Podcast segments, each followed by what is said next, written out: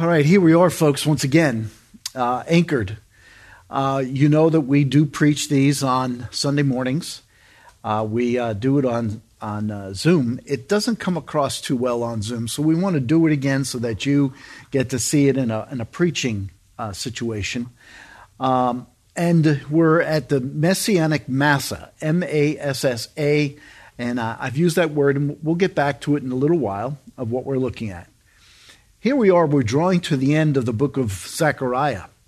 We have spent many, many weeks uh, on this. Uh, we've uh, spent over a year on this book, back and forth. And, and I, I, just want you to know as we draw to an end here in Zechariah, I have loved this study. I have fallen in love with this book. And uh, I know that my heart has grown in my love for Jesus Christ. My heart has grown in my love for God and all that He has done for us. So I want you to keep that in mind that that's why we preach. We want you to love him more. We also want you to take that love and do something with it. We want you to continue to grow in grace and knowledge of our Lord and Savior. But this title, this Messianic Massa, is a strange title. I know that it's a strange title. I made it up, so it is pretty strange. But where in the world did it come from? And I know that that's a good question, and we will get back to that and we will answer that as quickly as we possibly can. The title, though, can open up all kinds of speculation. But for me, as, as pastor, as shepherd, as, as teacher, it has one purpose. That purpose is to put you in the shoes of a post exilic Jew we want you to put yourself in the those Jews who have re- returned from Babylon and now are coming back into the land of Israel. They're now in Jerusalem and the various environs around Jerusalem. But I want you to see it from their point of view. This is a prophecy. This particular chapter is a prophecy on the Messiah, uh, on why he came, what he's going to do for them, and, and how he's going to do it. If you read to any extent, about chapter 12. The Jewish scholars try to rebuff this chapter. They don't like this chapter. Those who have studied this chapter and have not become believers have all kinds of reasons that this cannot be about Jesus Christ, the Messiah. Because if they did acquiesce to the point that this is about Jesus Christ, the Messiah, they're in trouble. They have to acquiesce to the fact that they missed him 2,000 years ago. And so they don't want to do that. And so they even change uh, the text sometimes to be able to extend their particular point of view. Some have even gone to that point of changing the Hebrew. And, and, and while they don't want it to happen, it is going to happen because eventually every Jew is going to bow their knee and accept Jesus Christ and his deity and that he is God. The Jewish teachers have railed against this being about the Messiah. Their experts, their teachers, their scholars, when it comes to this, must change the language. They have to change the language to fit their perspective and to protect them from being changed. I'm sorry, to protect them from being charged with deicide. That's what they're afraid of being charged with. Deicide actually is the murder of God. And so they don't want to be charged with that. But let me not digress. This chapter here in Zechariah is, is probably the most well known uh, of the chapters in Zechariah. It finds its way into the New Testament so very, very often. We're going to look at that as we go through this chapter and, and point that out to you, but it finds its way into the New, uh, into the New Testament. This chapter specifically is about the sovereignty and the glory of a great God and King. It's about his power.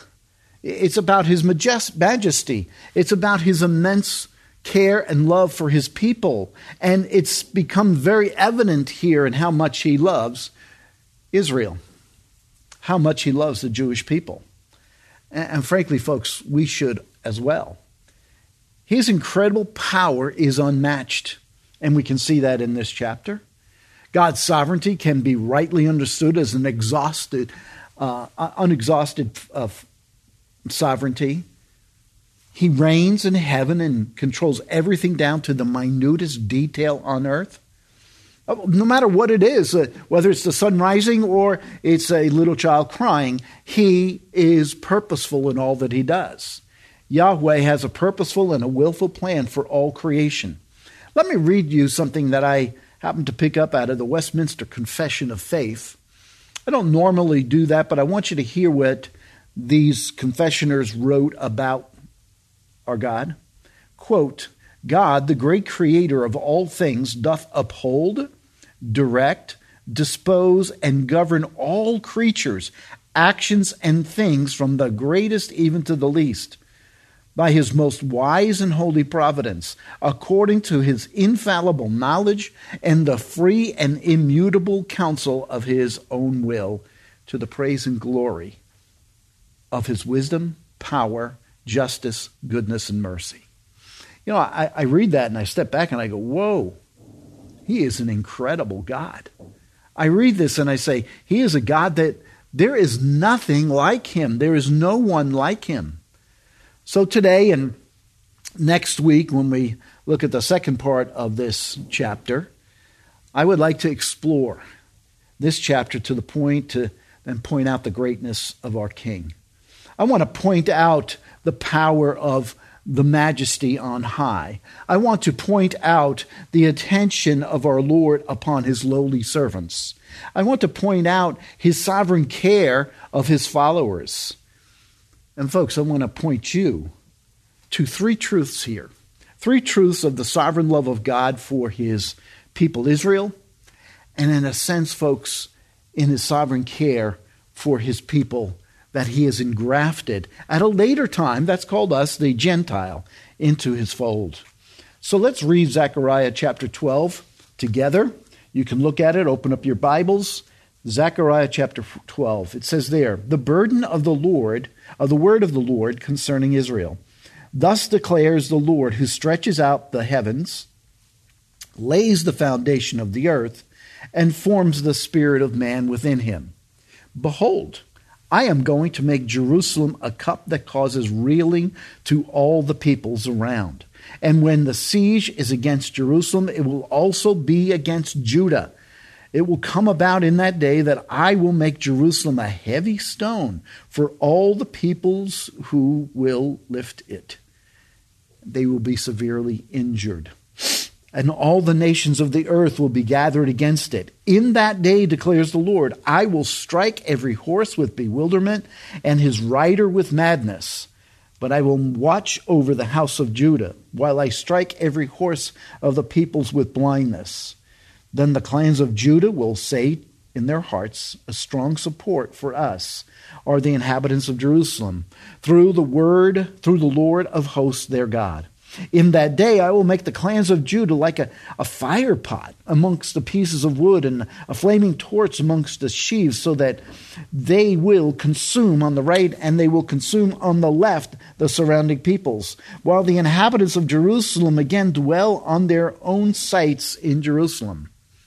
And the Lord also will save the tents of Judah first so that the glory of the house of David and the glory of the inhabitants of Jerusalem will be magnified above Judah. Verse 8 In that day, the Lord will defend the inhabitants of Jerusalem, and the one who is feeble among them in that day will be like David, and the house of David will be like God, like the angel of the Lord before them. And in that day, I will set about to destroy all the nations that come against Jerusalem. I will pour out on the house of David and the inhabitants of Jerusalem the spirit of grace and of supplication, so that they will look on me whom they have pierced, and they will mourn for him as one mourns for an, uh, an only son. And they will weep bitterly over him like the bitter weeping over a firstborn in that day there will be a great mourning in Jerusalem, like the mourning of Hadadrimmon uh, in the plain of Megiddo.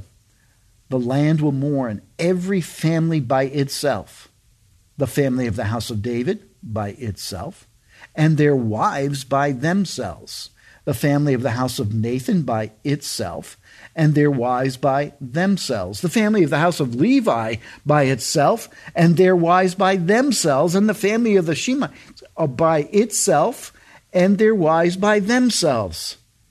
All the families that remain, every family by itself, and their wives by themselves. Every Jew is going to mourn that day. I, I don't know about you, just hearing that um, gives me a sense of anticipation anticipation that God is coming soon and, and that I, I want to see him come soon because I'd love to see the Jewish nation get saved. Uh, in my life, I've had many, many crossings with Jewish people, and it's always been a delight. It's always been good for me. But let me give you the outline here. Okay, the first point that we're going to look at uh, today uh, is going to be our God reigns. He creates. That's verse 1. The second point that we're going to make today, the second truth, will be our God reigns. He conquers, verses 2 through 9. And then the third truth that we're going to see today is our God reigns. He cleanses. We see that, see that in verses 10 through 14. Friends, I, we would all affirm that God is in charge. We would say that. We would say that even during this episode that we're going through, 2020. Somebody wrote the other day on, on Facebook that whenever we have a bad day, we're going to call it 2020 from now on. Well, we've had a bad year, 2020. But I reminded that person we're only halfway through it. We still have another half of this year to, to go. Yes, even during this coronavirus uh, and all of the things that have been so different for us in our life, even though there's so much rioting going on and, and looting going on and tearing down of statues and changing of so many things, God is still in charge and, and He's going to be in charge throughout our whole future. But I ask this question What if there was an invasion of America right now in the middle of this whole thing? And we were fighting in our streets for our property and for our life. What would we do? What is this invading force took over the streets? What if they did take over these streets and, and they declared that they were now in charge? Is God still in charge? Is he still fulfilling his plan? Is he still reigning on the throne of heaven? Friends, doesn't matter what happens. That would be his plan if it came forth. It, it hasn't changed whatsoever whatever the thing that happens, happens, that is exactly what he had planned. In the darkest day that you have ever experienced, he still reigns. You know, as a, as a counselor, I, I, I have to say that quite often for somebody who's just had a tragedy in their life. God still is on the throne. He, he didn't step off and he, and he didn't take a break. He didn't take a five minute break to off of the throne when they were going through that issue. He was there in the midst of that issue a sovereign Lord will still make his perfect plan come to fruition. That's what's most glorious about this.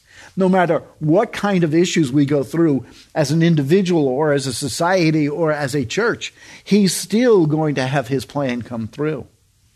Psalm 139, verse 12 says this Even the darkness is not, is not dark to you, and the night is as bright as the day. Darkness and light are alike to you. Our great God and Savior does, He sees in the dark. You can't hide something from Him. He knows every thought that you have in your mind, He knows every thing that you contemplate in your heart. The Christian should never fear. As God is in control of the heavens and the earth, and and he holds all of that in his hands. He takes care of that and, and metes out all of his desires as he so wishes. I, I love Proverbs 21 1. As I look around and, and I see some people gripe about who's the president and people who have griped about the past president and the one before that. Proverbs 21 1 says this The king's heart is like channels of water in the hands of the Lord. Do you ever put a little bit of water in your hand, you can direct that wherever you want. And it says here, the king's heart. That is the sovereign on the earth, the, the president, the prime minister, whatever it is, is like channels of water in the hand of the Lord. He turns it wherever he wishes. And, and yes, folks, that means dictators, that means tyrants, that means oppressors. He dictates it wherever he wants. God directs the heart of each and every ruler on this planet, including we had a little country called CHAZ show up. He directs everybody there as well. We have an incredible God of grace and mercy. Last week, as you know, Donna is told that she needs to have a biopsy, and it was really a uh, bronchoscopy from of her lung. And she's not really wanting to do that. I mean, when you think about it, they're, they're going to have to flush out her lung with all kinds of liquid to get uh, this procedure done. And, and then um, those were not really encouraging words. And, and so the fear meter goes up. You know, it starts to become a little bit tense. Wait a minute. I don't know if I want this to be done. Um, she wasn't sure about this. My answer was not really very encouraging. I want you to know I, I, failed there. As I said to her, Oh, don't worry about it. I don't think anybody in the hospital wants you to drown, so I'm not going to put too much in there. That was really not encouraging. That's not good for business if they start drowning people in the hospital. But listen to this. Wednesday afternoon, after she gets that, gets that news that this is going to have to be done, she gets a text from someone who has left Grace Community Church. They moved to another part of the uh, United States. Um, and they don't text very often, but this is what this particular woman writes to her Are you out yet? My wife thinks, wait, how in the world does this person even know? How do they know I'm in the hospital? What, what, what are they asking here? So Donna texts her back to find out how she heard. The question the lady was asking her was about coronavirus. And are you out of your home yet? Is the question she was asking. She had no idea that Donna was in the hospital. So Donna explains that she's in the hospital, she's going to have this procedure. And the lady writes back, Oh, I had that done two weeks ago. It's no big deal. What a blessing. You know, we, we don't even realize it, but that woman blessed my wife to, to know that, you know what? It, it's not going to hurt. It's not a bad thing. It's okay. I don't know about you, but I see God's timing in that. I, and obviously, you know, because of uh, coronavirus, we can't go to the hospital to see our loved ones. And so I'm at home and she's telling me this story, and I'm getting excited in our house, and I'm jumping all over it. Are you serious? Are you serious? God did that? For you to give you a little bit of a, something of comfort here through all of this? I hope you see that too, friends. That's what God does. See, folks, He loves us, and He cares for us, and He nurtures us. And yes, He does give us difficult things at times, difficult things so that we can grow. But at the same time, He gives us these little oases of, of grace here that was a gift, a gift from God to put her heart at rest. She slept well that night, certainly not because of her husband, but certainly because of what God had put together. No big deal, this woman writes. God does these kinds of things over and over. Little things, big things, gifts here and there, affirming his love for us. God, the ruler of the universe, okay, and this is quite a universe, presents to us his grace and his mercy in the midst of trying times. The passage we are about to study, we will see a very, very personal God, a very loving Lord. Get involved intimately with his people. But even though he loves, folks, even though he cares for us, it does not mean that he overlooks sin. He still deals with sin. He still deals with rebellion. We know that from Hebrews chapter 12. It's quite clear. Our God loves us enough to punish us. It says, My son, do not regard lightly the discipline of the Lord. This is Hebrews chapter 12, verse 5 nor faint when you are reproved by him. For those whom the Lord loves, he disciplines and he scourges every son whom he receives. So it doesn't mean you just get a get, get, out, get out of jail card free. you sometimes get a spanking. He loves us, though. Ultimately, that's what he does, is love us. Today, we're going to look at those three truths that I've already mentioned. The, the, the greatness and the sovereignty of our God is going to be evident there. The first one that I want us to look at and, and to really, uh, I'm going to bore down here, folks, not boring down. I'm going to bore down here. I want you to understand this particular verse sets the foundation for the whole chapter. And so we need to see that, that it sets the, the foundation of the whole chapter. And, and the first truth that we're going to learn or hear or see is our God reigns, He creates. Verse 1 there, the burden of the Lord, the word of the Lord concerning Israel. Thus declares the Lord who stretches out the heavens, lays the foundation of the earth, and forms the spirit of man within him. Now, before we get too far into this text, I, I, want to go back to the title, okay, just so you understand that. I want you to understand that this title does mean something Messianic Massa. I used a Hebrew word here, I snuck it in. This uh, Massa here is a Hebrew word. We need to understand it. This is display of God's greatness, and, and it says there a the what is the Massa business? It is the burden.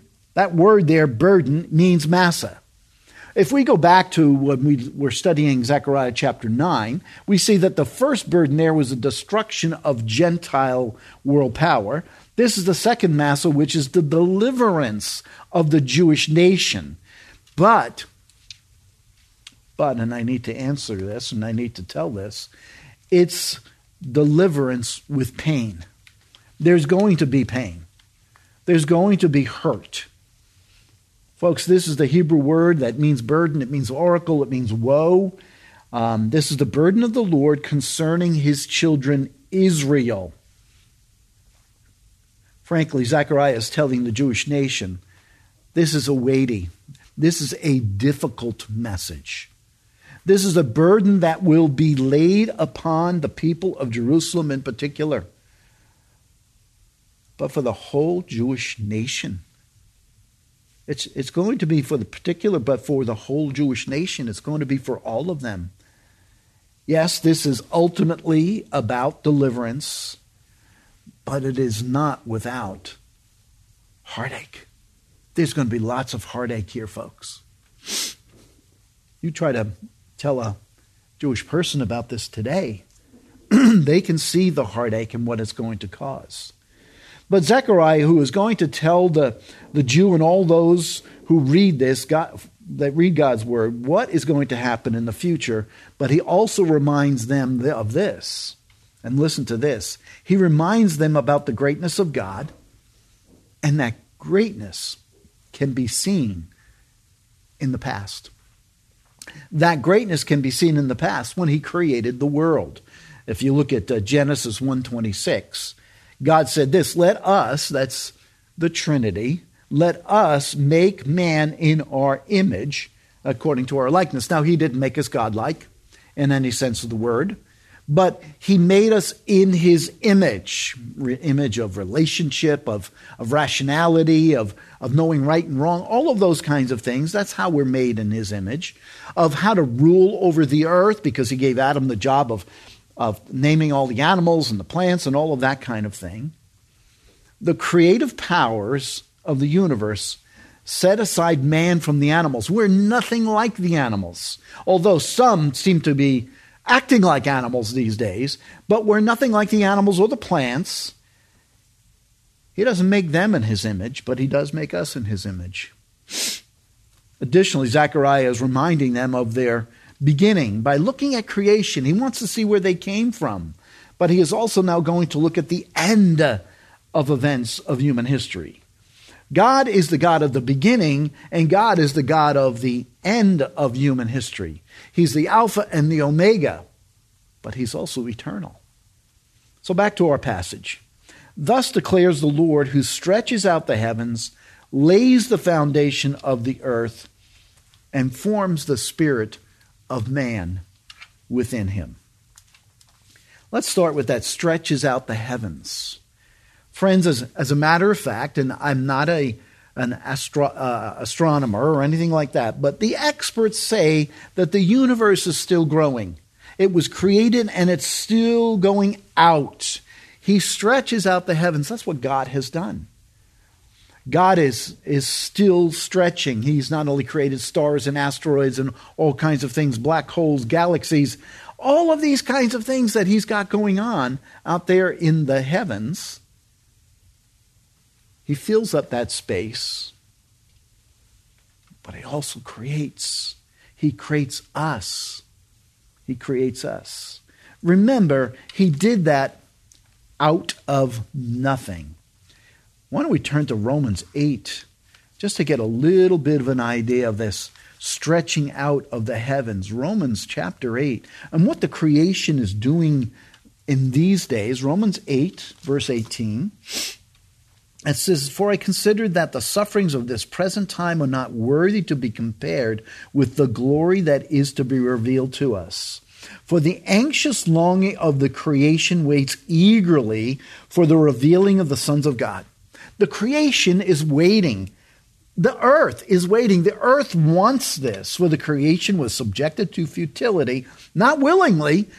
The earth was also condemned in this whole thing when man and women fell, but because of him who subjected it in hope that the creation itself would uh, also will be set free from its slavery to corruption into the freedom of the glory of the children of God. Last verse there, verse 22 For we know that the whole creation groans and suffers the pains of childbirth together until now. Basically, I think what he's explaining there is that we have a young earth. We have a young earth, and it's still groaning because of the fall. So he stretches out the heavens. He lays the foundation of the earth. He made this planet. He furnished it with all that we need all that our existence ever has possible of wanting, and he sustains us. Psalm 104, verse 5 says this He established the earth upon its foundations. And he does that, as the verse goes on, so that it will not totter forever and ever. He established the foundations, he gave it its form, and he forms the spirit of man within him. Beloved, he, he not only created the human, but he set them apart from the animals.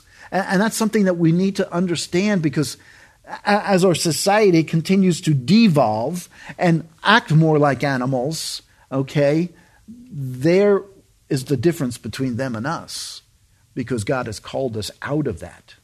Genesis 1:27 says this, God created man in his own image, in the image of God he created them, male and female he created them. There isn't another something in between. Uh, 54 different trans, whatever is going on. No, he created them either male or female, period. That's how he created them. They were directly created by God. Frankly, if you want to know the truth, I, I look upon that creation as God doing the first wedding. He brought to Adam exactly the woman that Adam needed in Eve. And at that point, God was to have personal fellowship with them. He formed the spirit of the man. He, he gave him his spirit, and, and he wanted to have that personal fellowship with him. He gave them a God glorifying purpose. He personally formed them with the Spirit. Isaiah 42 5 says this Thus says God Yahweh, who created the heavens and stretched them out, who spread out the earth and its offspring, who gives breath to the people on it and spirit to those who walk in it. We are not just physically beings, but we have a spirit or a soul within us that will live for eternity. It's going to go on forever and ever. That's the reasoning part of man.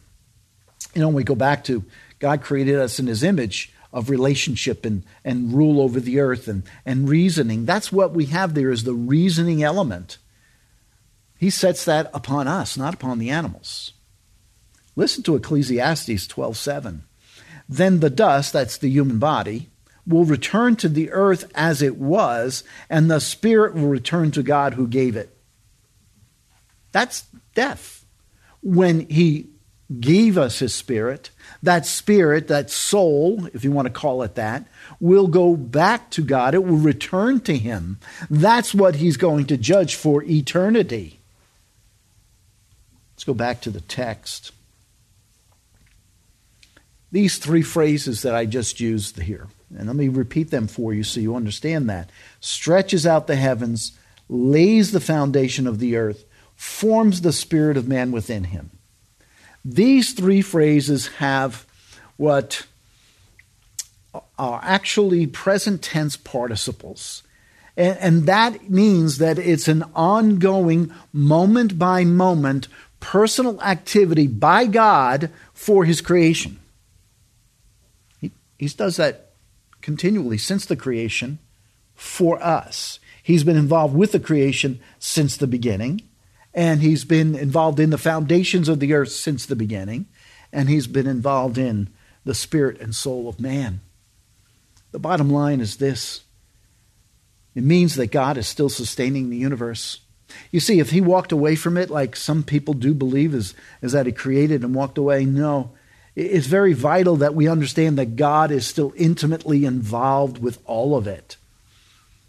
Friends, when we understand God understand that God created this, it makes us accountable then to a creator. I look around and see some of the things that have happened recently. They happen because those people don't believe in God. It happens because those people don't believe in a creator. They think they evolved and they think that they're still evolving into something better. I don't know about you, but I've looked at some of the news footage and I, am going, that's not evolving, that's devolving. That's getting worse becoming more animalistic than it is progressive. The world system of public education slams the very idea that we are were created. They have been selling a lie for decades and decades and decades. You got to listen to this little story. I remember going to college, college that I paid for because my parents couldn't afford it. And I came back, I don't remember, first semester, second semester, third semester, I have no idea. Can't remember back that far. And I, I, said to my mom, Did mom, you know what? We were created from apes, you know? We we just evolved from apes. And my mom, who just had a high school education, looked at me and said, Why are you paying for an education that's just making you dumber? Why is it why are you taking something that's making you stupid? Now my mom was not a Christian but, but she knew that she was created human being by God. Why are you becoming more stupid? And, and of course, you know, I was a liberal Bill in those days without Christ. And um, I just believed whatever my professors were telling me. Well, guess what? That's gone on for the last five decades of young people being filled with that idea so they can go riot in the streets. Because God made this world, all who are in it are going to be accountable to him. They will stand before him in judgment one day. God created the universe and all that is in it. The text of this scripture tells us, the language that is used here tells us that. He's in, intimately involved with his created um, beings today, with his creation today. Yahweh continues to uphold the universe. Why? He does it for his glory. He does it for his glory. Those who began this country way back in 1776 were called deists. They were deists because they believed in God, a, a small g God. They believed that he created the world and that he walked away from it, that he stepped back, that he didn't want to have anything to do with it afterwards. He let them do whatever they wanted to do. That's completely wrong. He is involved thoroughly. And you can see it over and over and over again. Obviously, they don't believe in Revelation, they don't believe in the Bible. The reason I believe that Zechariah uses creation here to launch this chapter, this burden, this woe, this oracle for Israel, is to let them know that God is in control, even of the events that are about to happen, the events that are certainly going to kill many, many, many, many people if he can create, certainly he can deliver. If he can create, he certainly can deliver. God is in control. Zechariah wants to dispel any questioning as to the power of God. If God can create the universe, he can fulfill any of his God ordained plans. Beloved, that is the first truth of God's enduring love and sovereign care for his chosen people. Our God reigns, he creates. The second facet, or the second truth uh, for this compelling awesomeness of God, is our God reigns, he conquers. And I'm going to read it, but we're actually not going to look at all of it. But I want you to, to get the highlights that I'm going to give to it as I read. It will come about in that day that I will make Jerusalem a heavy stone. I'm sorry, I need to start in verse 2. Behold, I am going to make Jerusalem a cup that causes reeling to all the peoples around. And when the siege is against Jerusalem, it will also be against Judah. It will come about in that day that I will make Jerusalem a heavy stone for all the peoples. All who lift it will be severely injured, and all the nations of the earth will be gathered against it. In that day, declares the Lord, I will strike every horse with bewilderment and his riders with madness, but I will watch over the house of Judah while I strike every horse of the peoples with blindness. Then the clans of Judah will say in their hearts, A strong support for us are the inhabitants of Jerusalem, though the Lord of through the Lord of hosts their God. In that day I will make the clans of Judah like a firepot among pieces of wood and a flaming torch among sheaves. So they will consume on the right hand and on the left and the surrounding peoples, while the inhabitants of Jerusalem again dwell on their own sites in Jerusalem. Verse 7 The Lord said, The Lord also will save the tents of Judah first, so that the glory of the house of David and the glory of the inhabitants of Jerusalem will not be magnified above Judah. In that day, the Lord will defend the inhabitants of Jerusalem, and the one who is feeble among them in that day will be like David, and the house of David, David will be like God, like the angel of the Lord before them. Verse 9 In that day, I will set about to destroy all the nations that come against Jerusalem. I, I highlighted something there, and I, I think you can see what I was highlighting.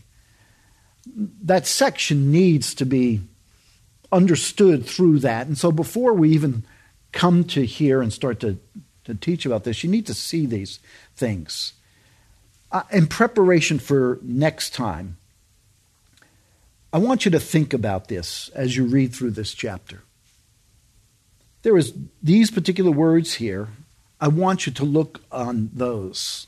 And we see it first in verse 3 it will come about in that day that I will make Jerusalem a heavy stone. Jerusalem becomes immovable. Incredible. God does this in that day. Verse 4 In that day, declares the Lord, I will strike every horse.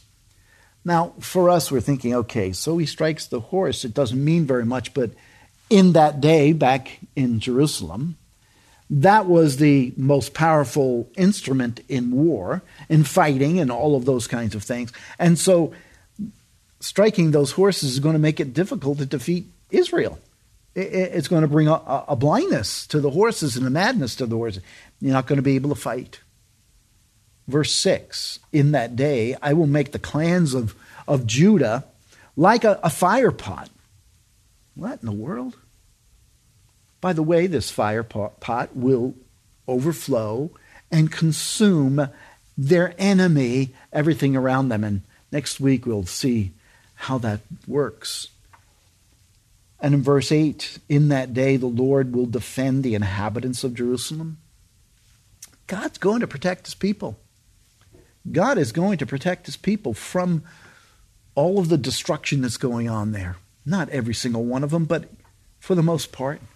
Verse 9 In that day I will set about to destroy all the nations that come against Jerusalem. All the nations are going to be done in because they came against Jerusalem, because they came against Israel, because they came against God's promised land. You know, people call that land holy Folks, it's not holy right now. It will be holy once again when Jesus Christ returns. I, I hope that you see the, the personal, glorious care that the Almighty takes with His children. In that day is the initiating of the kingdom of God on the earth. It is going to be a glorious day. And, and frankly, folks, it's going to be a frightening day. A frightening day. The death and the carnage in that day have never been experienced before. That day is going to be unusual. This is when an inconceivable, unimaginable conflagration will take place that no one could even imagine. Years ago, I had the privilege of being able to go down to Hiroshima. I was with our missionary, uh, Suji Kondo, up there in uh, Hamadera Bible Church in uh, Osaka. And uh, this is, I think, the first time, maybe the second time I was there. And he said to me, Hey, would you like to go down to Hiroshima? I said, Sure would. I'd love to go down there. I'd love to see what it's like. And, and we got ourselves on a bullet train, and I got to tell you, a bullet train goes pretty fast. And we get down there. Donna was with me, and we go in the museum, of which she had to leave because of the pictures that you would see there. This is a city that was absolutely, totally devastated, wiped out completely. The pictures were of the atomic bomb that was set on that city, leveled the city. It was horrific and the destruction and, and the conflagration that was there. The carnage is going to be like that in Jerusalem to some degree. And it's going to involve many nations. You see, the atomic bomb only involved one nation. The bomb was set off, I think it was 60 or 90 feet above the city, just right there at the river. And, and they show you exactly about where it could be. And, and I'm going, wow and it set this whole place leveled it completely. But here in Jerusalem, they're going to surround the city, and they will be unable to take it because of God. The ultimate and glorious victory is the Lord's. It's not even the people of Jerusalem and Judah and, and all of those kinds of things. We understand that He uses us, instruments, in that way. But it's going to be His victory in that day. James Boice said this the repeated on that day, which I wanted to point out to you, and, and you can take your pencil and, and circle that or underline that in, in your Bibles, because we're going to be looking at it again next week. They repeated on that day, okay, this is what Boice had to say. The repeated on that day is seen quite naturally to refer to that last and great day of the Lord's return and judgment. Folks, we're in the midst of the end times. This is it. This is what is going to happen. This day will be a display of his power and his might. This day demonstrates his majesty. This will be a day of vindication, retribution. We've only really truly looked at the first truth. And I want to remind you of these glorious sovereign truths for you. And make sure that you have your attention on that. Our God reigns, He creates. Our God reigns, He conquers. Verses 2 through 9. And then our God reigns, He cleanses. I want to close in a word of prayer, but again, as I like to do, is to remind you we are in difficult days. We do have life shattering situations that happen. We have difficulties because of the economy and because of the situations that are going on around us. But this I want to encourage you, folks. Our God reigns. He has not stepped off the throne. And all that is happening is at his hand. And so, what is he doing? Let's pray. Father, thank you for today. Lord, thank you for this scripture. May our heart continue to embrace the idea that you are in control good things, bad things, mediocre things, blessings, no blessings, whatever it would be. Lord God, I pray for this church remain strong here in this valley. I pray that one day, that soon, we will all be back together. That things will be like they were, but because of what has happened, our fellowship is even stronger because of Jesus Christ, in whose name I pray. Amen.